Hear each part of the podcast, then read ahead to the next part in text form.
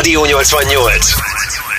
Ez a Rádió 88, benne pedig a Szegedestet hallgatod. Ismét találkozunk az éterben. Szia! A ma este házigazdája Komiáti Ági. Üdvözöllek a készülék előtt. Mielőtt belevágunk a mai műsorba, mindenképpen jelezném ismét, hogy a Rádió 88 SoundCloud oldalán visszahallgathatóak az eddigi epizódok, pontosan úgy, ahogy majd ez az epizód is visszahallgatható lesz nem sokára. No de vissza a lényeghez. Ahogyan azt már megszokhattad, ismét egy olyan témával érkezünk, ami érdekes lehet a szegedieknek és a környező települések lakosságnak lakóinak is, különösen ha az egészségükről van szó. A mai témánkat azoknak ajánlom a figyelmébe kifejezetten, akik tartanak a fogorvosi látogatásoktól. Ugyanis mai vendégem Madani Olivér, szegedi fogorvos. A Szegedest ma esti műsorában arról beszélgetünk, hogyan őrizhetik meg a szegediek a szájhigiéniájukat. Üdvözöllek a stúdióban, Olivér. Hogy vagy? Szia, jól vagyok, köszönöm szépen. Izgulsz egy kicsit? Úgy látom. Kicsit igen. A Facebookos bejegyzéseidben gyakran említett, hogy régen te is féltél a fogorvostól. Hogyan született meg a döntés mégis, hogy fogorvos leszel? Gyerekkoromban csak iskolai fogászatra jártam, ezeken a iskolai fogászati szűréseken nem volt soha semmi probléma, úgyhogy évekig nem is voltam semmi kezelés alatt. Majd középiskolába, amikor volt egy fájós fogam, akkor kerültem először kezelés alá, és egészen eddig a pillanatig nem is féltem ettől, de miután kiderült, hogy valamit kell csinálni a számba, akkor azért jött egy kis stressz, hogy ez mégis mi lesz, meg hogyan lesz. Mm, én úgy gondolom, hogy az ismeretlentől való félelem volt itt elsősorban, hiszen, mint mondtam, korábban nem csináltak semmit, csak megnézték a fogaimat. Szóval nyilván féltem az elején, hogy mi fog történni, de aztán nyilván kaptam érzéstelenítőt a doktornőtől, így semmi fájdalmat nem éreztem, semmi probléma nem volt az egész kezelés alatt, de azért izgultam végig. Ez abban nyilvánult meg, hogy amikor vége volt a kezelésnek, akkor nyilván szólt a doktornő, hogy nyugodtan öblicsek egyet. Én meg annyira izgultam, hogy az öblítés helyett a vizet, amit a számba vettem, azt lenyeltem. Nem kérdezek részleteket. Minden esetre nyilván, tehát itt az elején, elején azért féltem, de így menet közben úgy oldottam én is. Sokszor kellett egyébként beavatkozásra járnod ezután, vagy inkább a szerencsésebbek közé tartozol? Van egy néhány tömött fogam, igen, tehát ez ilyen 16-17 éves lehettem, amikor ez a, az első kezelés volt, és egyetem alatt, egyetemi képzésem alatt csinálta ez egy csoporttársam a fogamat gyakorlat, fogászati gyakorlatokon. És van olyan fogászati beavatkozás, amit egy fogorvos meg tud oldani saját magának? Szerintem a fogkőlevétel az egyedül olyan dolog, amit meg tud csinálni magának egy fogorvos, Azta. de a többire azért, azért kellene egy kellene egy szakember. És az hogy? Tehát, hogy hogy kell elképzelni, mert emlékszek, amikor ö, szedik le az én fogkövemet, azért az hosszú ideig tart aránylag, és nem is túl kellemes érzés, de úgy be kell ám nyúlkálni mindenfelé. Tükörrel igen, igen. lehet megoldani? Ö, igen, tükörrel. Hát kettő tükörrel tulajdonképpen, tehát van egy tükör én előttem, meg van egy tükör, amit én mozgatok a számba, Aha. és akkor látom, hogy, hogy hol kell dolgozni. Frenetikus. Honnan jött a döntés, hogy ez a pálya érdekel? Ez a doktornő, ő édesanyámnak gyerekkori barátnője, akihez elmentem, és nagyon, nagyon kedves Ez itt Szegeden történt igen, egyébként? itt Szegeden, Szegeden, igen, igen, igen. Új Szegeden volt akkor még a rendelő a liget mellett, és nagyon összebarátkoztunk tulajdonképpen így a kezelés alatt, majdnem egy óra volt, de a, a kezelés része az inkább csak ilyen 20-25 perc, tehát inkább, inkább beszélgettünk, hogy mi van a családdal, mert már régen nem találkozott édesanyámmal, és így, ahogy ott ültem, meg beszélgettünk, és láttam, hogy milyen tulajdonképpen szép szakma ez a fogászat. Én akkor döntöttem el, hogy én is valamilyen fajta orvos akarok majd lenni. És az egészségügy korábban is érdekelt, vagy ez volt az a pont, ami elindította ezt? Mindig is érdekelt az egészségügy. Szerintem ez, ez amiatt van, hogy édesapám orvos, fülorgégész itt Szegeden, úgyhogy mondhatni, hogy a családban van a dolog. Amikor fogorvostan hallgatóként először kellett konkrét beavatkozást végrehajtani egy valódi emberen, az milyen érzés volt? Már ezzel megfogtál.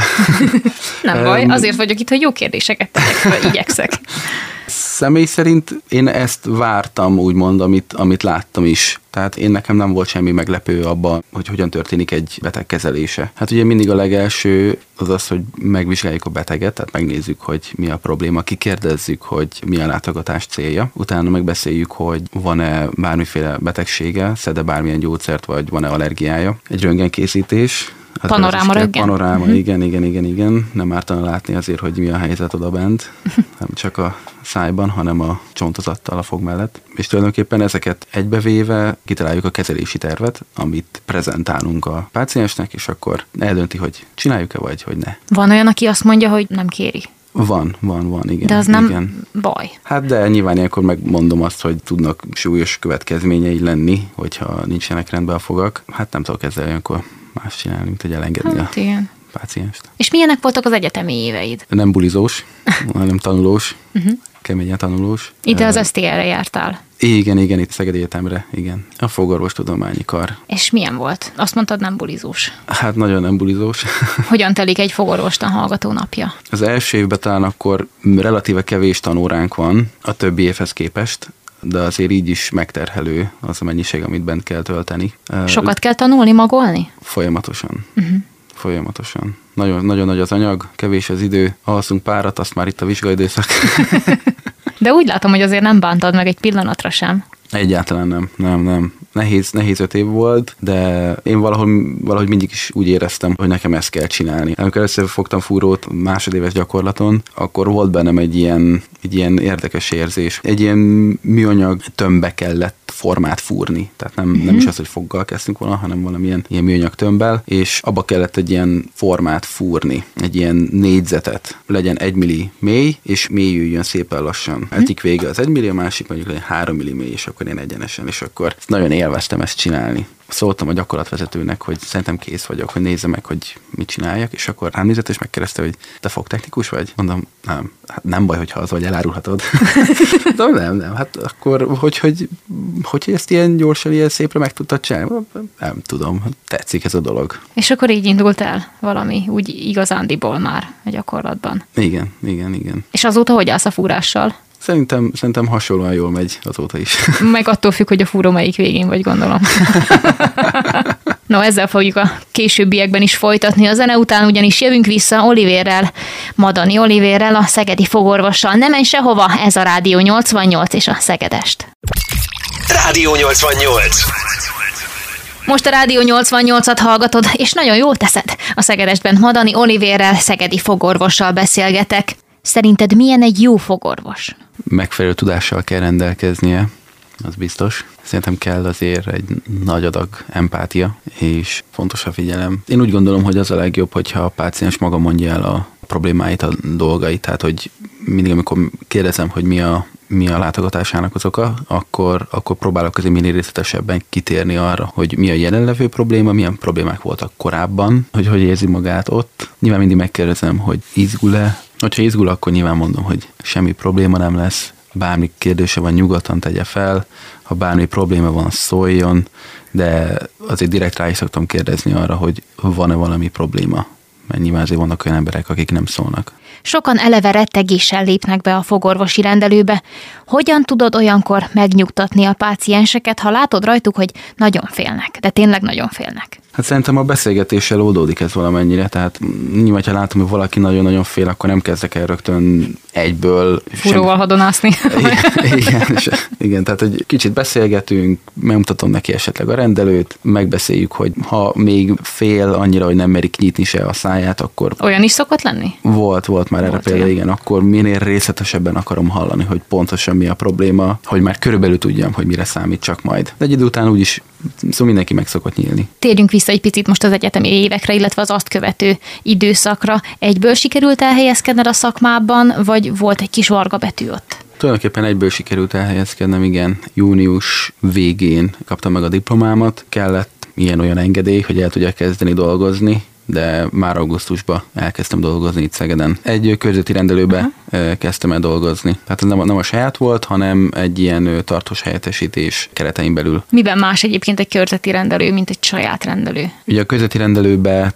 tulajdonképpen a, a körzet lakói jöhetnek kezelésre. A kezelések többségét a TBA-ja, és emiatt gondolná azt az ember, hogy beteg állományban úgymond lenne különbség egy körzeti vagy egy magárendelőben, de én nem tapasztaltam különbséget. Van olyan szakmai élményed, amire szívesen gondolsz vissza? Egy konkrét esetet nem tudok felhozni, de az mindig, mindig, mindig nagyon nagy öröm számomra, amikor jön egy ember, aki félősebb, és miután befejezzük a kezeléseket, akkor onnantól kezdve már tulajdonképpen csak évente egyszer találkozunk kontrollvizsgálat keretein belül, és mindig úgy tekintünk egymásra, mint egy régi barát. Ez is a filozófiád. Abszolút, abszolút. Én szeretek összebarátkozni a pácienseimmel. Szerinted ez ad hozzá a munkádhoz egyébként, ez, hogy így állsz hozzá? Szerintem igen. Én úgy gondolom, hogy így szerintem könnyebb mindenkinek visszajönni a rendelőbe. Összességében hogyan látod, milyen nehézségekkel néz szembe egy fogorvos a munkája során? Szerintem az első és legfontosabb, hogy sokan félnek tőlünk. Félnek egyrészt az ismeretlentől, félnek a fájdalomtól, és én úgy vettem észre, hogy vannak, akik nem is feltétlenül a fájdalomtól félnek, hanem attól, hogy hirtelen jön majd a fájdalom. Illetve sokan a korábbi gyerekkorban átélt trauma miatt maradt meg bennük ez a rettegés a fogorvostól. A másik nehézség pedig szerintem az irreális elvárás a páciensek felől. Ugyanis vannak, akik jönnek a rendelőbe, és tulajdonképpen azt szeretnék, hogy nagyon rövid idő alatt alatt nagyon gyorsan, tökéletes munkát készítsünk el, ami nagyon sok esetben azért nem, nem feltétlenül kivitelezhető. Mondjuk ez egy fogpótlás esetében, ahol azért várni kell például a fogtechnikus munkájára. Igen, igen, igen, uh-huh. akár, akár egy fogpótlás elkészítés, de akár, akár egy gyökérkezelés során is van, hogy egy alkalom alatt nem tudjuk befejezni, és kell akár kettő, de néha van, hogy három alkalom is. Hogy telik egy fogorvos napja reggeltől estig? Ezt a fogorvosi szakmát azért nem, nem feltétlenül lehet egész nap csinálni, hiszen nyilván ott vagyunk a beteg közelében a szék mellett, hajolunk, bedőlünk mindenféle furapózba, úgyhogy beszéltem sok kollégával, hogy nekik miük fáj, és mindenki más mondott, van akinek a térdei, szemei, nekem, nekem személy szerint a hátam, gyakorlatilag az első naptól, hogy elkezdtem dolgozni. Ez mikor volt? Ez három éve most már. És azóta fáj a hátad. Azóta fáj hát az hátam. nem kellemes. Nem, nagyon nem. Ugye reggel fölkelsz, bemész a rendelőbe, jön az első páciens. Mindig más gondolom a, a megoldandó probléma. Jellemzően mikkel fordulnak hozzád? Sokan úgy jönnek hozzám, nyilván, hogy fáj a foguk, van, aki úgy vette észre, hogy egy helyre gyakrabban beragad az étel, de van, aki, van, aki a rossz szájleheletre panaszkodik, illetve, illetve esztétikai problémák is vannak. Gondolok itt arra, hogy elszíneződött egy foguk, vagy egy tömésük, vagy éppen hiányzik már régóta egy fog, illetve eltört fog például, amit meg kell oldani. Elő szokott-e az fordulni, hogy tovább tart egy beavatkozás annál, mint amire számít a fogorvos? Előfordulhat. Én úgy vettem észre, hogy leggyakrabban fokhúzásnál van ez így. Az esetek többségében azért viszonylag gyors dolog egy fokhúzás, tehát egy érzéstenyítővel együtt akár ilyen 5-10 perc alatt is meg tud lenni, van, hogy gyorsabb de néha van olyan, hogy akár egy órát is igénybe vesz. Olyankor mi történik, hogyha egy órán keresztül tart ez? Beletörik a fog? Egyrészt igen, beletörhet, és akkor, akkor azt nyilván ugyanúgy ki kell szedni a betör darabot, ami miatt tényleg nagyon el szokott csúszni a kezelés, az, hogyha összenő a, a fog a csonttal. Az milyen? Úgy néz ki a dolog, hogy a, a fog szövete az hasonló a csont szövetéhez, és valamilyen fajta probléma merül fel lényegében a, a fog szövetébe, és gyakorlatilag elkezd átalakulni csont szövetté. Olyankor sokkal nehezebb kihúzni. És nagyon fájdalmas ennek a megoldása? Nem, nem, nem, nem fájdalmas, hanem lényegében ezeket a fogakat úgymond feltárásba tudjuk kiszedni. Ennek az a lényege, hogy csinálunk egy metszést az ínyen, leszedjük az ínyt a csontról, és gyakorlatilag a fog mellett a csontot kell fúrni. És, és akkor össze is kell varni a végén? Össze is kell varni, igen. De ebből semmit nem érez a páciens? Nem, nem, ebből semmit nem érez. Egész egyszerűen annyit érez, hogy tovább tart. Igaz-e az a mítosz, amit a reklámokba egyfolytában hajtogatnak, hogy 10-ből 9 fogorvos ezt ajánlja? Komolyan megkérdeznek benneteket minden fogkrémmel kapcsolatban? Én nem emlékszem, hogy engem megkérdeztek volna bármi ilyesmivel kapcsolatban, és pont erről beszélgettem az egyik fogorvos kollégával, és ő se emlékszik, hogy ilyesmit kérdeztek volna tőlünk, úgyhogy szerintem ez nem igaz. Van-e olyan összetevő a fogápolási termékekben, amit érdemes keresni, vagy inkább érdemes kifejezetten kerülni? Én úgy gondolom, hogy a fluoridos termékeket érdemes használni. Miért jó az nekünk? A fluorida segít a szuvasodás megelőzésébe. Segíti azt, hogy a, hogy a foganyag erősebb legyen, így megátolja azt, hogy, hogy szuvasodás kialakuljon. A szuvasodás az lényegében az okozza a lyukasodást a fogban, tehát az leépíti a fogszöveteket, fogállományt. És akkor ebből az lesz, hogy mi azt érezzük, hogy fáj a fogunk. Igen. És akkor kell fogorvoshoz menni. Igen.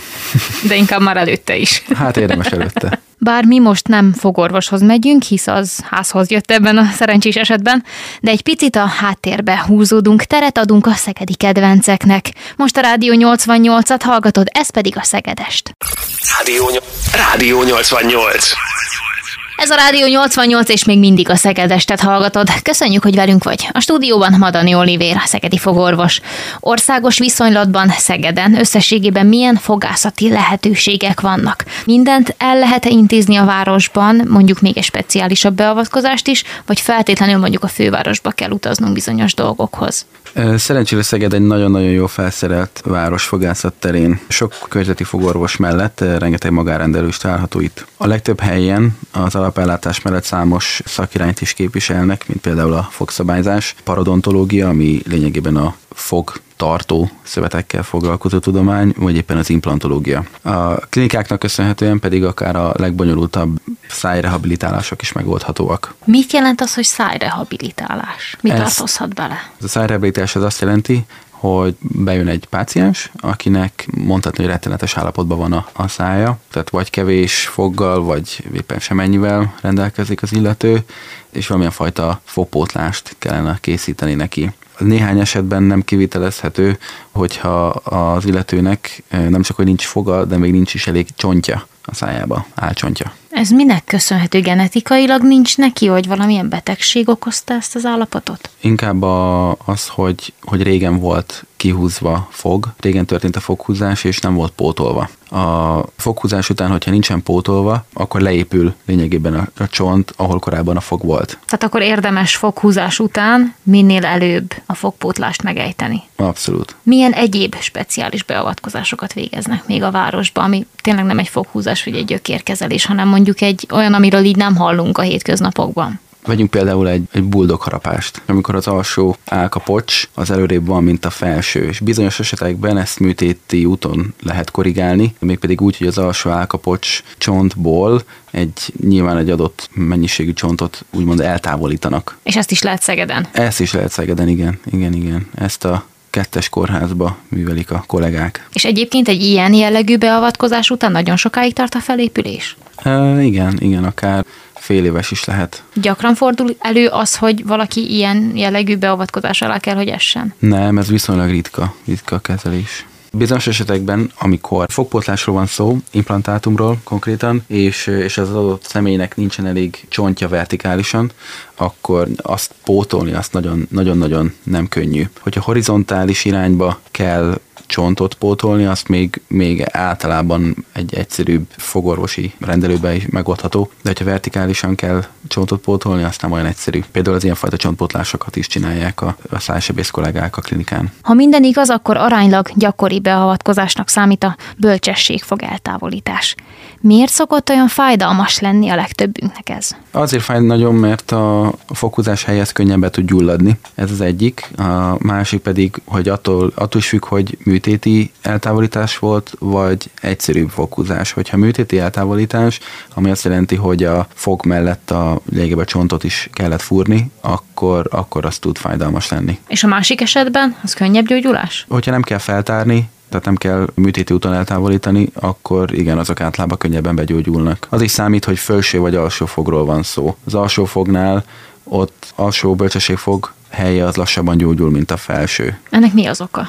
Ennek az az oka, hogy a, hogy a felső álcsontnak a szerkezete az puhább, az alsó pedig sokkal keményebb, nehezebb a gyógyulás. Több időt vesz igénybe a gyógyulás. És ha már a bölcsességfogaknál tartunk, azt lehet tudni, hogy mitől függ, hogy kinek mikor bújik elő a bölcsességfoga, mert például én 30 éves vagyok, nekem az utolsó az most kezdett előjönni. Ugye, a, a, mint ahogy mondtad, hogy előbújás, ez az adott fognak a pozíciójától függ. Hogyha valami az útjába van, akkor nem tud előjönni. Hogyha nincs semmi az útjába, akkor pedig akkor elő tud jönni. És ennyi a titok? Ennyi a titok. És akinek soha nem jön elő? Van olyan is, nem feltétlenül kell azért kivenni, mert nem jött, nem jött elő. Tehát le lehet élni magyarán úgy egy életet, hogy a bölcsesség fogad örökre benne marad a fejedbe, gyakorlatilag. Igen, megoldható ez is. nem voltam túl szakmai, de azért vagy te itt, hogy ezt át tud hidalni, úgyhogy oké, okay, ezzel fogjuk folytatni legalábbis a fogászat témájával. Maradj velünk, kedves hallgató, ez a Rádió 88 és a Szegedest. Rádió, Rádió 88. Ez a Rádió 88 az életünk része. A Szegedest mai műsorában Madani Olivérrel beszélgetek a fogak őrzőjével. A gyermekfogászat. Ugye ez egy klasszikus téma. Ha szülő vagyok, azt szeretném, hogy a gyermekem egészséges legyen, a gyermekem foga is egészséges legyen. Mit tanácsolsz azoknak a szülőknek, akik szeretnének minél nagyobb figyelmet fordítani a gyermek szájhigiéniájára? Szerintem a legfontosabb dolog az a, a gyerekeknek a, az oktatása arról, hogy miért is fontos a szájápolás. Nyilván ezt nem egy előadás keretein belül kell csinálni, hanem inkább több, több száz több száz előadást is úgymond elő kell adni a gyerekeinknek, hogy miért fontos a szájápolás. Hogyan kell szülőként hatni a gyerekre ilyen tekintetben? Ez azért fontos, mert nyilván, hogyha a gyerek úgy nő fel, hogy megfelelő szájápolása van, megfelelő szájhigiénié, akkor, akkor a felnőtt korba ezzel nem lesz olyan, nem lesz problémája lényegében. És ebbe mi tartozik bele? Ebbe a minimum a napi kétszeri fogmosás, fogsejm használat, illetve a, az ajánlott fogorvosi szűrésekre való elmenetel. Igényel-e bármilyen másfajta törődést a tejfog, mint felnőtt korban? Nem tennék különbséget, egész egyszerűen annyi különbség van, hogy könnyebben elromlik a tejfog, mint a, mint a felnőtt csontfog. Szerkezetileg a tejfog miben különbözik a csontfogtól, amiért könnyebben tönkre megy? Kevésbé mondanám keménynek, szóval sokkal, sokkal rugalmasabb az állománya, mint a csontfog. Van-e bármilyen hatása a romlott tejfognak az újonnan előbújó fogra?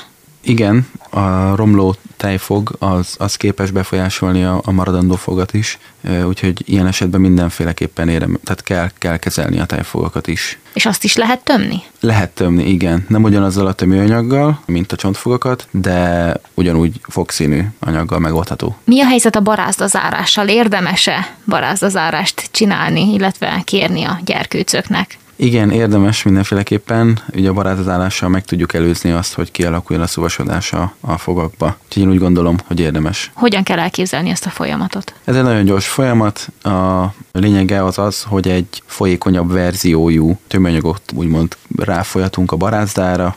Ez megköt, és onnantól kezdve már a barázda az egy olyan terület lesz, ahova baktériumok nem tudnak bejutni. És egyébként ez azért úgy gondolom jócskán hozzá segíti a gyerekeket ahhoz, hogy ne induljanak romlásnak a fogaik. Igen, igen, ez az esetek többségében segít. Ugye a lényegében két opció van, hogy honnan tudja megtámadni a, a baktérium a fogakat. Az egyik a rágó felszín, a másik pedig a két fog közötti rés. Ugye a barázálással csak a, a rágó felszínt tudjuk megvédeni, tehát a két fog közötti rés az, az úgymond védtelen. Amikor a gyerkésznek kiesik a tejfoga, érdemes-e valamivel ápolni a fogényt a hiányzó fog helyén, amíg előbújik az új? Nem, nem fontos ezzel úgymond csinálni semmit, magától fog begyógyulni a gyerekek egyszerűen szeretik ezt úgy elsúnyogni, hogy nem olyan fontos, az úgyse tudja meg anyja meg apa, és akkor már el is húzott lefeküdni fogmosás nélkül. Hát hogyan vegyük rá a gyerekeket? Milyen, bármilyen olyan eszköz van, amivel segíthetünk ezt így gyakorlatilag kötelező programmá tenni egy nap? Én szerintem az az egyik legjobb módszer, amit nálam vetettek be a szüleim, ami, ami az volt, hogy együtt mostunk fogat. Szóval végig jelen voltak, hogy megcsinálom-e a fogmosás egy kellő ideig. Mennyi ideig kell fogat mosni? Két percig. Minimum két Minimum percig? két percig, igen. igen. De háromnál azért ne legyen több, nehogy megsérüljön az íny. A gyerekek fogazata és ínye egyébként érzékenyebb a külső behatásokra, mint felnőtt korba? A tejfog igen, az, az gyengébb lényegében, kevésbé ellenálló. Vannak ezek a különböző ízesítésű fokrémek, amiket szívesen megennénk akár felnőttként is az illata és az íze alapján. Érdemes inkább ezek felé tendálni gyerekek tekintetében, vagy igazából mindegy, hogy mit használnak? Én szerintem, én szerintem érdemes használni az ilyen gyerekeknek szánt ízesítésű fokrémeket, hiszen fiatalabb korban azért nem feltétlenül kellemes. A fiatalok nem feltétlenül szeretik az ilyen mentolos ízvilágot, így legalább könnyebben rávehetőek, hogy mossanak fogat. Egyszer olvastam egy olyat, hogy amikor fogat mosol, akkor tulajdonképpen nem is annyira az a fontos, hogy mivel mosol fogad, hanem hogy alaposan megsúrold a fogadat. Ez igaz? Lényegében a, igen, tehát maga a súrló, a súrlódás az, az, az is leszedi a, a lepedéket a fogról, igen, de azért számít, a, számít a, az anyag is, ami a, a fogkrémben van. Ugye rengeteg ilyen ö, ásványi anyag van, mint például a fluorid, ami, ami segíti azt, hogy erősebbek legyenek, erősebbek és egészségesek a fogaink. Mi történik akkor, hogyha túl erősen mossák a gyerekek a fogukat? Mert ilyet is látni.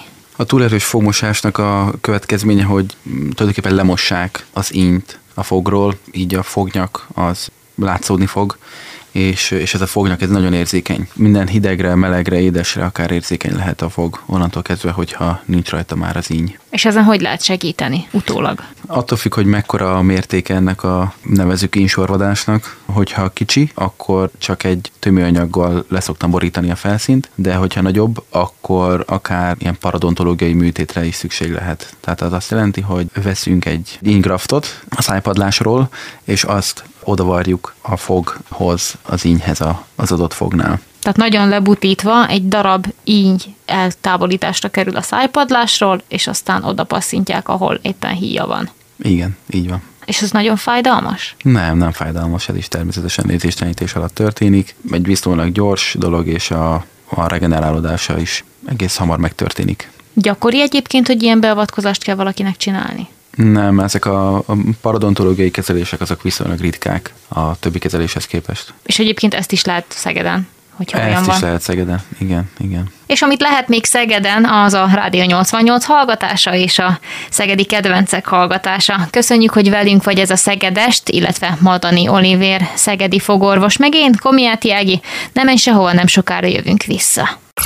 Ez a, a Rádió 88. Ez a Rádió 88 az életünk része. A Szegedest mai műsorában Madani Olivérrel, szegedi fogorvossal beszélgetek. Mit tanácsolsz a vételkörzetünkben élőknek? Hogyan lehet leginkább megóvni a fogainkat? Milyen szokásokat érdemes kialakítani és betartani, akár felnőtt korban, akár már gyermekkorban? Az első és a legfontosabb dolog, hogy meglegyen a napi kettő fogmosás, és a fogsejmezés is. Utána nagyon fontos, hogy evés után sok vizet igyunk, ugyanis a víz az kimossa nyilván a szájat, helyreállítja a száj pH értékét. Nem gond, hogyha valaki nem fogyaszt szénsavas üdítőt, vagy nem iszik semmiféle cukros italt, illetve a nasizás az is úgymond kerülendő. Ez azért veszélyes, mert hogyha valaki eszik reggelit, és jön az ebéd, de a kettő között még egyszer-kétszer valamit eszik, akkor folyamatosan úgymond felborul a pH értéke a szájban, ami a szuvasodáshoz vezethet. Ez akár egy falattal is bekövetkezhet? Akár egy falattól is bekövetkezhet, igen. És akkor is, igen. ha nem cukros. Igen, igen, igen. A másik fontos dolog az pedig a féléves fogászati kontroll. Ugye nyilván ez is segít abban, hogy időben elkapjuk a problémákat, így egyszerűen és gyorsan meg tudjuk oldani, illetve ha már valaki édességet szeretne enni, akkor lehetőleg ne gumicukrot tegyen, hanem inkább csokoládét. Ez, ez egy kicsit barátságosabb a fogakkal, ez azért van, mert a, mert a csokoládé az elolvad az ember szájába. Még a gumicukor az meg inkább beleragad, beleragad a fogakba, és így folyamatosan adagolja a cukrot mindenhonnan az folyik a csapból, hogy ez iszonyú káros egyébként, akár a fogainkra nézve, akár az egészségünkre nézve összességében. Hogyan árt a fogaknak a cukor? A cukor, tehát önmagában nem a cukorral van a baj, hanem inkább a, a reakció, amit az elindít. A baktériumok a szájban lebontják a cukrot, és a, a következő termék, amit úgymond elállítanak, az a, az a sav lesz, ami leépíti a fogat, szóval szúvasodást alakít ki. A szénsavval mi a helyzet? Ugye a szénsavnál is hasonló, hogy megborítja a szájban a pH-t, ugye és egy neutrális 7,4-es pH ha már elkezd lefele menni, az nem jó, tehát a savas irányba. Ugye a szénsavas üdítők képesek erre, hogy elvigyék a pH-t a savas irányba. A nyelv egészségére is érdemes figyelni, a színére akár, a felületére adott esetben. Azt is érdemes tisztítani a fogak mellett a napi rutinban? Mindenféleképpen a, a nyelven meg tudnak tapadni kórokozók, baktériumok, amik komoly fogászati problémákhoz vezethetnek, hogyha a nyelvről átmennek a fogra. Így a, a nyelvnek a tisztítása is elengedhetetlen. És azt hogyan érdemes megejteni? Vannak ugye ezek a fogkefék, amiknek a hátulján ilyen nyelv dörzsölő van, például ilyenekkel, ugye egy kevés fogkrémet is rá lehet vinni. Ugye nyilván én úgy szoktam csinálni, hogy egyszerre a fogmosással. Milyen tüneteket lehet felfedezni, akár a tükör előtt vizsgálva a nyelvünkön, akár itt gondolok az elszíneződésre mondjuk, vagy pedig a felületén, hogyha valami keletkezik. Érdemes ilyenkor a fogorvostól tanácsot kérni, illetve mire figyeljünk oda? Igen, minden esetben ilyenkor érdemes minél előbb elmenni fogorvoshoz, hogy nyilván megnézze, hogy pontosan mi lehet az oka ennek, ugyanis lehetnek ezek a, az ilyen elszíneződések, vagy a felületén történő elváltozások komolyabb egészségügyi károsodásokhoz is vezethetnek. Érdemes ezeket minél kivizsgálni és végére járni. Milyen következményekkel számolhatunk akkor, ha egyszer-egyszer, ne adj Isten, elmarad az esti fogmosás? Hát, hogyha egyszer-egyszer kimarad, az még nem a, nem a világ vége. De tudni kell, hogy a, a problémák már akkor elkezdődnek, hogyha egy fogmosás kimarad. Már egy kimaradt fogmosás után már elindulhat a fogkő kialakulása, ami nyilván még így az elején nem, nem számottevő, de idővel ki tud fejlődni olyan, hogy akkorává ki tud már fejlődni, hogy problémát okozzon. Akár szúvasodást, akár így visszahúzódást. És a fogkő kialakulása mihez vezethet egyébként? Miért kell időnként leszedetni? A fogkőben baktériumok vannak, és a baktériumok hatására a fog támasztó szövetei, szóval a, a fog körülött a csont, illetve az íny, az elkezd úgymond lefele húzódni, tehát elfele a fogtól, és ez, ez, ez okozhatja gyakorlatilag a fogaknak a, az elvesztését. Nyilván az elején inkább csak elkezdhetnek mozogni, érzékenyé válni, de utána ki is eshetnek maguktól. És igaz-e az, hogy van, akinek genetikailag gyengébbek a fogai, vagy a, a fogazata tulajdonképpen érzékenyebb, könnyebben romlik, könnyebben megy tönkre, és igaz-e az, hogy van, akinek tényleg bármi jöhet, akkor is egészséges marad a foga? Valamennyi genetika biztos, hogy van benne abban, hogy kinek könnyebben, kinek nehezebben alakulnak ki fogászati problémái. Én úgy gondolom, hogy a, hogy a zománcban tud ez megjelenni, ugyanis van, hogy fiataloknál látok olyan nagyon vékony zománcú fogazatot, ami, aminél látom, hogy tehát előbb vagy utóbb lesznek itt érzékenységi problémák, míg vannak olyan felnőttek,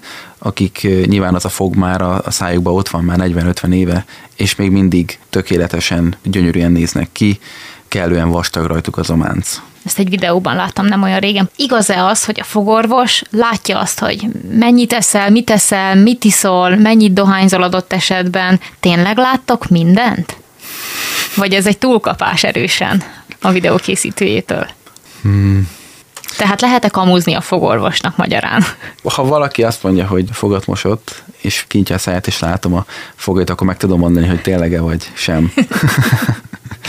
De az, hogy milyen ételeket, italokat fogyasztott, azt nem olyan egyszerű megmondani, de a dohányzást azt, azt is lehet látni, igen. Hogyan változik el ilyenkor a fog? Mondjuk a dohányzás esetében sárgább, szürkébb? Egy kicsit sárgábbnak mondanám, igen, sárgább és szürkébb. Olyat is olvastam, hogy a fognak a színe az gyakorlatilag szintén sokszor genetikai adottság. Igen, sokszor így van, ahogy a, az ománc vastagságnál, hogy mondtam, hogy érzékenyebb problémásak lehetnek, hogyha, hogyha vékony az ománc, a fognak a színét is egyébként a, az ománc fogja meghatározni. Minél vastagabb az ománc, általában annál világosabb lesz a fog. És hogyha valakinek nagyon sárga a foga genetikailag, azzal lehet valamit kezdeni? Igen, hogyha valakinek ez esztétikai problémát okoz, akkor lehet rájuk héjakat rakni, meg tudjuk változtatni akár a formáját a fognak, meg a színét is. És ez a héjrárakás, ez, ez, ez hogyan kell elképzelni? Ezt úgy kell elképzelni, hogy a, a fognak, illetve a fogaknak a, a külső ajak felüli felületeket lecsiszoljuk, úgymond, arról veszünk egy mintát, és a technikus a mintára fogja elkészíteni a, a héjakat. Általában egy olyan négy-öt napot vesz igénybe a fogtechnikustól, hogy ezt elkészítse, és akkor igen, a héjakat pedig beragasztjuk. Ez így szép és jó 10-15 évig. Ez a Szegedest és a Rádió 88, ahol Madani Olivérrel, szegedi fogorvossal beszélgetek arról, hogy hogyan óvhatják meg a szegediek és a vételkörzetünkben érők a fogaik egészségét. Nem menj sehova, hamarosan folytatjuk. Rádió, Rádió 88. A Szegedestet hallgatod a Rádió 88-ban, ahol a vendégem Madani Olivér, szegedi fogorvos. Mit gondolsz, mi lehet az oka annak, hogy manapság már népbetegségé vált a rossz szájhigiénia, hiszen szinte mindenki panaszkodik arról, hogy rossz a foga, majd később elmegy a fogorvoshoz. Milyenek az oka? Az egyik oka az ételek. 500 évvel ezelőtt fogszúvasodás miatt nem igazán vesztették el az emberek a fogaikat. Biztosan hallottad te is, hogy a banán vagy a dinnye ehető része sokkal kisebb volt régebben, mint ma. De nem csak ezek, hanem a cukros feldolgozott élelmiszerek is sokat rontanak a helyzeten. A másik nagy probléma, hogy sokan nem veszik komolyan a fogmosást. Van egy ismerősöm, aki Szeged mellett nőtt fel, aki például azt mesélte, hogy náluk egész egyszerűen ez nem volt annyira fontos, hiszen elfogadott az, hogy valakinek hiányos a fogsora. Tehát úgy gondolod, hogy a népbetegségé válása akár egy rossz felfogásnak az eredménye is lehet, vagy egy, egy hibás szokásrendszernek? Igen, igen, abszolút. Ugye az ételeink megváltoztak, viszont az embernek hozzá kellett szokni ehhez, hogy más, más ételeket fogyasztunk. Ezek jobban roncsolják a fogakat. Ugye nyilván korábban úgymond nem nagyon most a fogat, hiszen nem kellett, nem volt nem volt miért. Viszont a, igen, tehát a mai modern ételeknek a következménye az az, hogy jobban oda kell figyelni a fogazatunkra. A tapasztalataid alapján Szegeden milyen kultúrája van egyébként a szájápolásnak? Mit vettél észre? Én úgy vettem észre, hogy sok ember úgy gondolja, hogy csak azokkal a fogakkal kell foglalkozni, ami látszódik. Tehát az első és inkább a felső fogakkal, pedig ez, ez nem így van. Az igazán szép összkép, az igazán szép mosolyba benne van az összes fog, kivéve a bölcsességfogakat. Az előfordulhat, hogy a hátsó fogak mondjuk megromlanak, és ezek a baktériumok átvándorolnak más fogakra is? Igen, igen, igen, ez kifejezetten akkor látványos, amikor két fog között elindul egy szúvasodás, akkor ugye nyilván mindig van az egyik fog, amelyik elindítja a szúvasodást, és a szomszédos fogat lényegében megfertőzi a, szúvas folyamat. Ezt nagyon szépen fogfúrás közben vesszük észre, például, hogyha mondjuk kifúrok egy alsó hatos fogat, ami az első nagy örlő fog, ennek a hátsó felszínén látom, hogy szuvas, kifúrom, akkor szoktam észrevenni, hogy mögötte a hetesnek az első felszíne az is szintén szuvas. És ilyenkor azt a fogat is rendbe kell tenni. Igen, igen, ilyenkor mindig, mindig szólok a páciensnek, hogy, hogy ezt találtam itt, és hogy, hogy lényegében mi legyen, hogy még ezen a kezelésen oldjuk meg azt a problémát is, vagy esetleg majd egy másik alkalommal. Volt már olyan a pályát során, hogy igazából nem látszódott túl durvának a helyzet, mégis valami olyat találtál, ami nagy beavatkozást igényelt? Igen, igen, egyszer találkoztam egy ilyen foggal, ami, ami úgy indult, hogy egy kisebb szúvasodás lesz, a röntgen felvételen se látszódott, hogy pontosan eh, mivel állunk szembe. Elkezdtem kifúrni, és a mai modern elvek szerint készítettem elő a fogat, és lényegében olyan sokat kellett elfúrnom belőle, hogy már szinte nem maradt semmi. És lényegében ekkor szóltam a páciensnek, hogy hát meg lehet próbálni úgymond befejezni ezt a fogat az az eljárással, amit terveztünk, de hogy nem, nem látok rá sok esélyt, hogy ez így meg tud maradni. Én inkább azt mondanám, hogy, hogy inkább ezt távolítsuk el, ezt a fogat, és pótoljuk. És ilyenkor megy a meglepő meglepődés egyébként?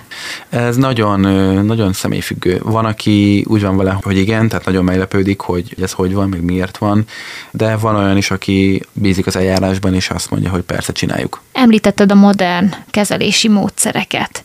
Te már ebben szocializálódtál, hogyha minden igaz a pályás így során. Van, így van mi az, ami, ami nagy különbség a korábbi, hagyományosabb eljárási módszerekben és a maiakban? Szerintem a leglátványosabb az a, az, az amalgám történet. A fogakat úgy készítették elő az amalgám töméshez, hogy ilyen összeérő fogfelszíneket készítettek. Ez azért kellett, mert az amalgám az nem tudott kémiailag hozzákötni a foghoz, mint a, mint a mai modern tömések. Tehát lényegében ilyen fizikai retenció kellett, hogy kialakuljon, és ennek az volt a következménye, hogy sok fölöslegesen egészséges foganyag került eltávolításra, illetve régebben azt gondolták, hogy ha egy fognak a szomszédos foggal való felszínén van szuvasodás, akkor nagyon-nagyon mélyre le kell fúrni, hogy a ládát minél mélyebbre helyezzük el, szóval minél mélyebben legyen tömés a fogba. Azt gondolták, hogy ezek a mélyebb területek, ezek baktériummentesek de nyilván ez kiderült, hogy ez nem igaz.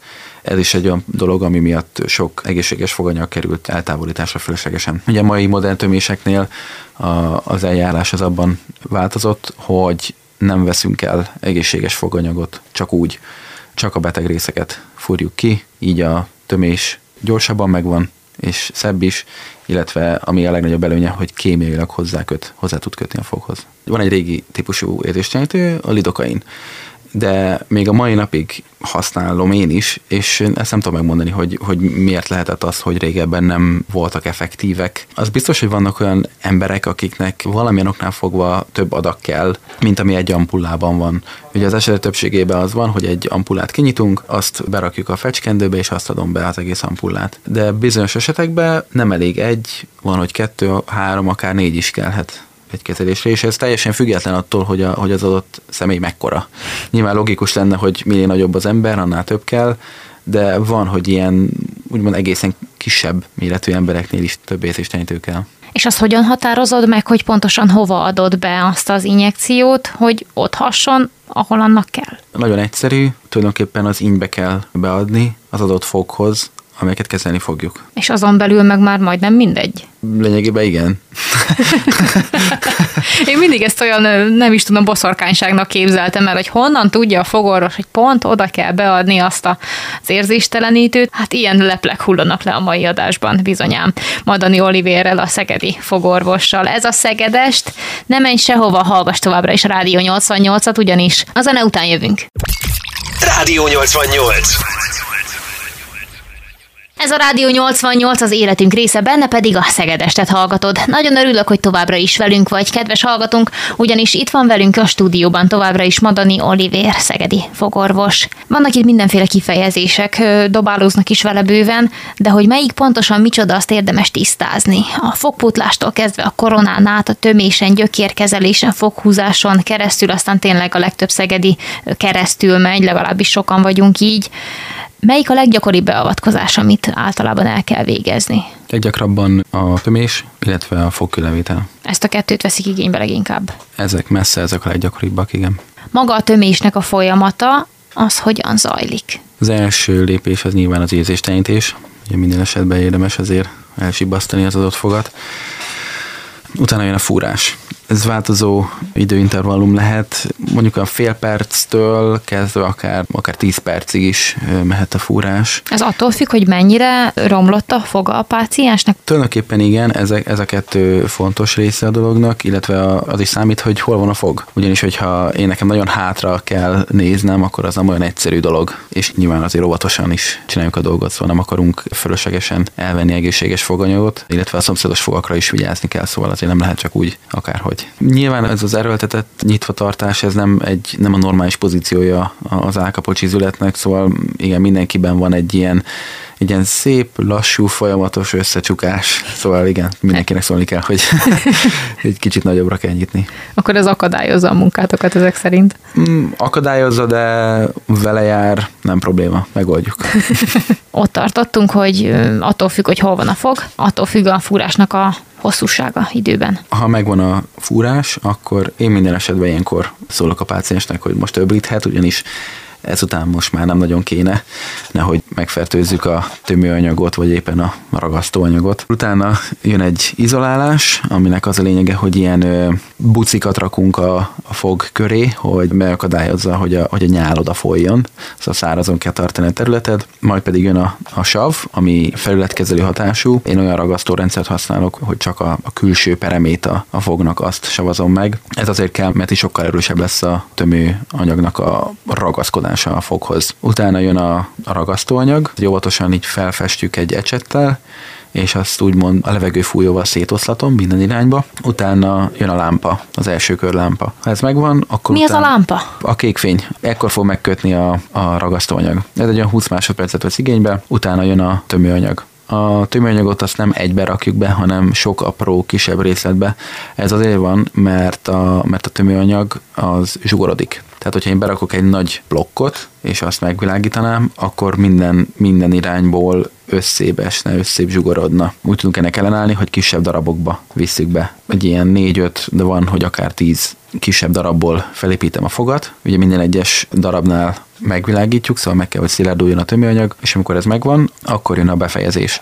A befejezési fázisok, ami azt jelenti, hogy a fölösleges tömőanyagokat elveszem, kicsit formára alakítom. Fúróval. Fúróval, igen, igen, és közben harap tatom úgymond a beteget egy ilyen színező papírra, hogy megmutassa, hogy hol magas a tömés. És hogyha ez megvan, akkor lepolírozzuk, és kész is van. Mire kell odafigyelni tömés után a páciensnek? Az érzéstelenítőre lehetőleg addig ne legyen, ne így amíg bent van a, a zsibbasztó. De tulajdonképpen régebben voltak ilyen, ilyen olyan szabályok, hogy miket lehetett tenni, miket nem. A tömésnél semmi, semmire nem kell odafigyelni. Tehát ahogy kijöttünk, akár már is mehetünk fagyizni, hogyha olyan van? Igen, akár is lehet menni fagyizni. Ilyenkor azért tudni kell, hogy akkor frissen van kezelve egy fog, akkor lehetnek vele átmeneti kisebb-nagyobb problémánk, szóval egy érzékenység, ami az érzéstelenítő után jelenik meg. Tehát akkor az teljesen normális, hogy egy ilyen beavatkozás után még azért érezzük mondjuk a fogat, mondjuk nyom egy picit, vagy fájdogál, de később aztán ez elmúlik. Van, van, hogy akár két-három hétig is meglegyen, az esetek többségében egy-két napig van. De hogyha valaki azon szerencsések közé tartozik, akkor nincsen semmi ilyesmi. Térjünk rá most akár a fogpótlásra vagy a koronára.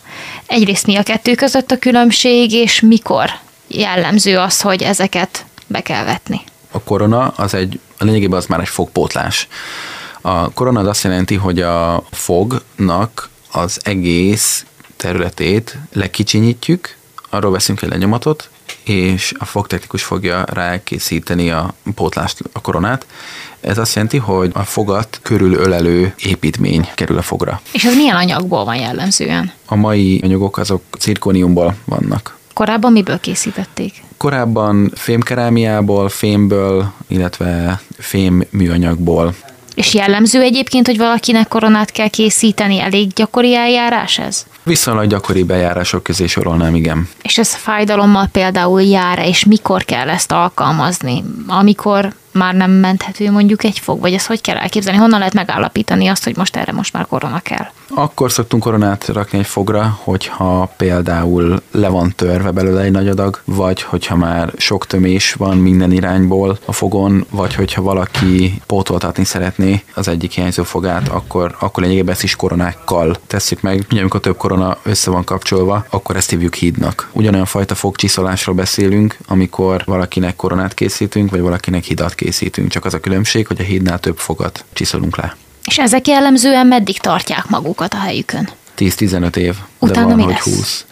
Le kell cserélni őket. Az előfordulhat-e, hogy a korona alatt mondjuk romlásnak indul az a fogcsonk, amit ott hagytatok, hogy legyen mire koronát tenni? Előfordulhat, de normális esetben nem kellene, hogy ez megtörténjen. Szóval, hogyha be van tartva minden szabály, megfelelően van elkészítve, akkor nem lehet ott semmiféle probléma. És a korona elkészülte behelyezése után mire kell odafigyelni a páciensnek? Attól függ, hogy milyen anyagból készül a korona. Általában ezekből a, a mai modern cirkónium koronákkal nem, nincsen, nem szokott ezekkel semmi probléma lenni. Korábbi fémkerámia pótlásoknál ott, ott előfordult, hogyha valaki valami keményebbre harapott, akkor lepattanjon a, a szép rétege, szóval a kerámia réteg, és akkor kilátszódik a fém. Térjünk most át a gyökérkezelésre, mint olyan. Általában ezt egészen mumusként emlegetik az emberek. Úristen, gyökérkezelésre kell mennem. Tényleg annyira borzasztó ez az eljárás? Mi áll a háttérben, mikor kell alkalmazni? Ugye a gyökérkezeléssel az a legnagyobb probléma, hogy azt gondolják az emberek, hogy fájdalmas. És van ebben némi igazság. Amikor a gyökérkezelés során a tisztító tű úgymond túlmegy, szóval a fogon keresztül már túlment a csontba, akkor teljesen mindegy, hogy az illető be van éréstelenítve vagy nem, az, az fájhat. Viszont nyilván ez nem, ez nem célszerű eljárás, nem célszerű, hogy ezt csináljuk, ez inkább csak egy ilyen véletlenszerű következménye a gyökérkezelésnek. Ugye a gyökérkezelést az akkor alkalmazunk, amikor egy komolyabb szúrosodás van a fogba. Lényegében ilyenkor már elindul egy fajta fog elhalás, ekkor beszélünk a fájdalomról. De van, hogy olyan fogokat gyökérkezelünk, ami nem okoz fájdalmat. Valamilyen oknál fogva néhány embernél úgy elhal egy fog, hogy az nem okoz semmi tünetet, tehát nem fáj. Jön egy rutin ellenőrzésre, csinálunk egy röngent, és akkor mondjuk ott látom, hogy az egyik fog fölött ott van egy nagyobb gyulladás, és akkor megkérdezem az illetőtől, hogy ez nem volt volt ezzel bármiféle gondja, problémája korábban, és csodálkozom, mondja, hogy nem. Nem tudom, hogy ez miért van, de néhány embernél nem okoz semmi tünetet egy fogelhalás, de ezeket a fogokat is gyökérkezelni kell, hiába nincsen velük jelenleg probléma, mert később lehet velük komolyabb gond is. És hogyan zajlik az eljárás, mi a célja? A cél az az, hogy a, a belső felületét a, a fognak kitisztítsuk, kiszedjük bele az összes baktériumot. Kettő módja van a tisztításnak, de mind a kettő elengedhetetlen.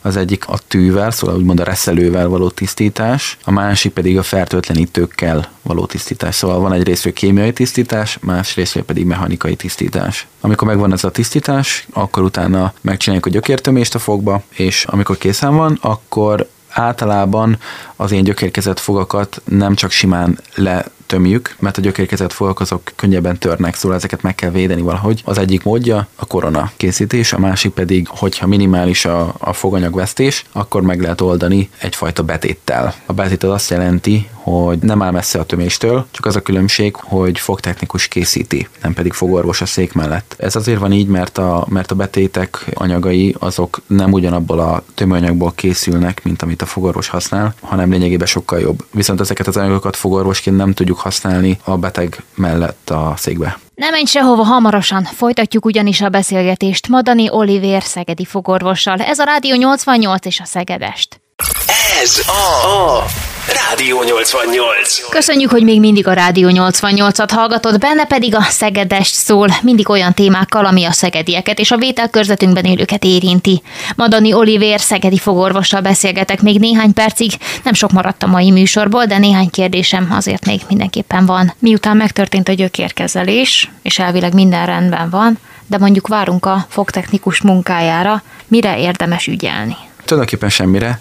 Ugye nyilván ilyenkor van, van már egyfajta zárás a fogba, tehát nem nyitott a fog, nem lehet az a semmi probléma. Mikor következik be az a helyzet, amikor a fogorvos kénytelen kiúzni a fogat? Ez általában attól függ, hogy úgymond menthető-e a fog, vagy nem ez a menthetőség, ezt úgy szoktuk vizsgálni, hogy lényegében, hogy van egy szuvasodás, akkor, akkor a szuvasodás mértéke az mekkora. Hogyha úgymond túl nagy, akkor már nem feltétlenül van értelme megpróbálni megmenteni a fogat, vagy hogyha úgy ítéljük meg, hogy még van elég fogszövet, viszont a röngen alapján úgy látjuk, hogy a gyökércsatorna nem tűnik tisztíthatónak, akkor se tudjuk nyilván megmenteni a fogat. Illetve a harmadik pedig, hogyha, hogyha történik egy törés, és a röngenen látszódik, hogy olyan pozícióban van a fognak a törése, hogy az már nem, nem menthető, akkor is nyilván el kell távolítani a fogat. És hogyha a fogeltávolítás megtörtént, és várunk mondjuk a fogputlás lehetőségére, akkor mire kell odafigyelnünk? Szerintem a legfontosabb dolog, hogy időbe történjen meg a fogpótlás, minél előbb, mint korábban beszéltük, hogy a szájban a szövetek azok kicsit úgy működnek, hogyha nincsenek használva, akkor felszívódnak. És hogy egy frissen húzott fogról beszélünk, nyilván gondolom akkor még nem történik meg azonnal a fogpótlás, mihely kihúzták a fogat. Így van, tehát kell várnunk a gyógyulásra, attól függően, hogy milyen, milyen módszerrel szeretné az illető a fogpotlás elkészítését. Ugye van a híd, amit az előbb beszéltünk már, egy olyan öt hetet általában azért érdemes várni, mire begyógyul annyira ott az íny, hogy, hogy azt már meg lehet terhelni. A másik módszer az pedig az implantátum, fogbeültetés, erre viszont többet kell várni, tehát ott, a, ott az íny alatt a, a csontnak rendesen, rendesen be kell gyógyulnia, ami akár 3-4-5 hónapot is igénybe vehet. És az implantátum behelyezés az miben merül ki, azt hogyan kell elképzelni? Az implantálásnak a menete az úgy néz ki, hogy minden esetben egy CT felvételt kell készíteni. A, CT az abban különbözik a röngentől, hogy a, a röngen az egy kettődimenziós kép, a CT az pedig egy háromdimenziós kép. Szóval többet látunk lényegében, meg tudjuk nézni, hogy van elég csont, van elég hely minden irányba az implantátumnak. Hogyha van elég hely, akkor mindig minden esetben fel kell metszeni az int, le kell fejteni a csontról, és elkezdődik az implantátumnak a, a fészek készítése, fúrunk a csontba, és mindig ugyanabb a mélységbe helyezzük be a fúrót. Egyébként ez egy viszonylag gyors eljárás, fájdalommentes az egész. Amikor elkészültünk a fészek előkészítésével, akkor pedig betekerjük az implantátumot. Ez az a rész, amikor egy kicsit fájhat. Az érzésenyítővel az ilyen szúró, erős fájdalmakat ki lehet kapcsolni, viszont a, az ilyen feszítő, nyomó érzés, azt nem. Ilyenkor implantálás közben az implantálás betekerése az, az tud okozni ilyen feszületérzetet. És ezután kerülnek rá az elkészített fogak. Lényegében igen, igen. Meg kell várni, amíg az implantátum is begyógyul, ami szintén ilyen három hónap, és aztán utána kerül rá a fog. Tehát akár 9-10 hónap is eltelhet az eltávolított fogak és az új fogak között. A rossz esetben igen. Legrosszabb esetben igen. És mennyi a legrövidebb idő, mennyi lehet?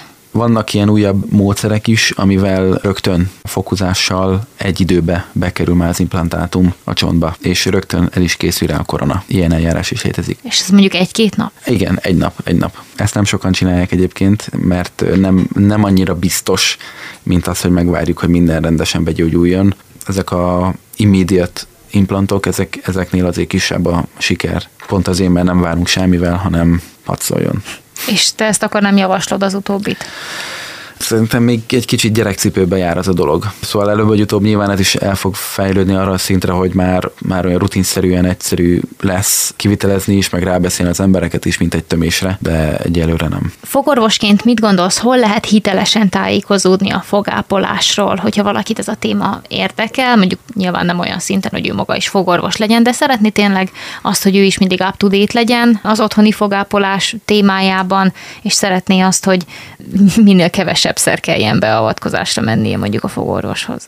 Szerintem a legeffektívebb az, hogyha valaki a saját fogorvosát kérdezi, amikor nyilván elmegy hozzá egy, egy ilyen ellenőrzésre, vagy bármilyen kezelésre. Miért szereted azt, amit csinálsz. Mert ezt le se lehet tagadni, tehát hogy nagyon látszódik rajtad, hogy fontos a páciens számodra, meg ahogy beszélsz magáról a szakmáról, én azt gondolom, hogy, hogy neked ez fontos, és szereted kifejezetten. Miért? Nehezet kérdeztem. Hát egy kicsit, egy kicsit nehéz, mert valahogy mindig olyan, mindig úgy, mindig mást mondanék erről, hogy, hogy, hogy éppen miért. Igazából nem, nem nagyon tudom megfogalmazni, tehát hogyha én ezt csinálhatom, én akkor érzem jól magam. Hivatásodként tekintesz a fogorvos pályára? Igen. Igen, szerintem egy, egy nagyon szép szakma, nem sokan vagyunk, pedig jobb, jobb lenne, hogyha többen lennénk. Hogy miért szeretem? Sokrétű, izgalmas, minden egyes, minden egyes embernél más más dolgok vannak, más problémákkal jönnek, de szeretem ezt, hogy van kihívás, hiszen ez egy olyan dolog, ami, amivel azért nem sok ember foglalkozik, mégis, mégis mindenkinek kellene foglalkozni vele, mindenkinek része az életének, mint a Rádió 88. Ó, gyönyörű átkötés, nagyon jó. igen, szóval szeretem azt is, amikor amikor valakinek készen van a, akár a fogpótlása, vagy akármilyen fajta kezelése, és, és elégedetten távozik a rendelőből, és örömmel gondolok vissza ezekre. A, szóval megvan így mindig a fejemben, hogy kik voltak mostanában a rendelőbe, és mindig olyan jó érzés visszagondolni, hogy segítettem ezeknek az embereknek, mert ugye, mint mondtam, hogy azért valamennyire szeretem megismerni az embereket, és akkor így, igen, hát így ilyen, tényleg nem tudom. Minden esetre én itt a stúdióban látom rajtad, hogy nagy örömmel és mosolyal mesélsz erről az egészről, úgyhogy én ezt hitelesítem. Illetve még egy olyan kérdésem van, hogy mit üzensz azoknak, akik azon gondolkodnak, hogy fogorvosi pályára lépjenek, már csak azért teszem fel ezt a kérdést, mert mondtad, hogy jobb lenne, ha többen lennétek. Sokat kell tanulni, de megéri. Úgyhogy kitartást.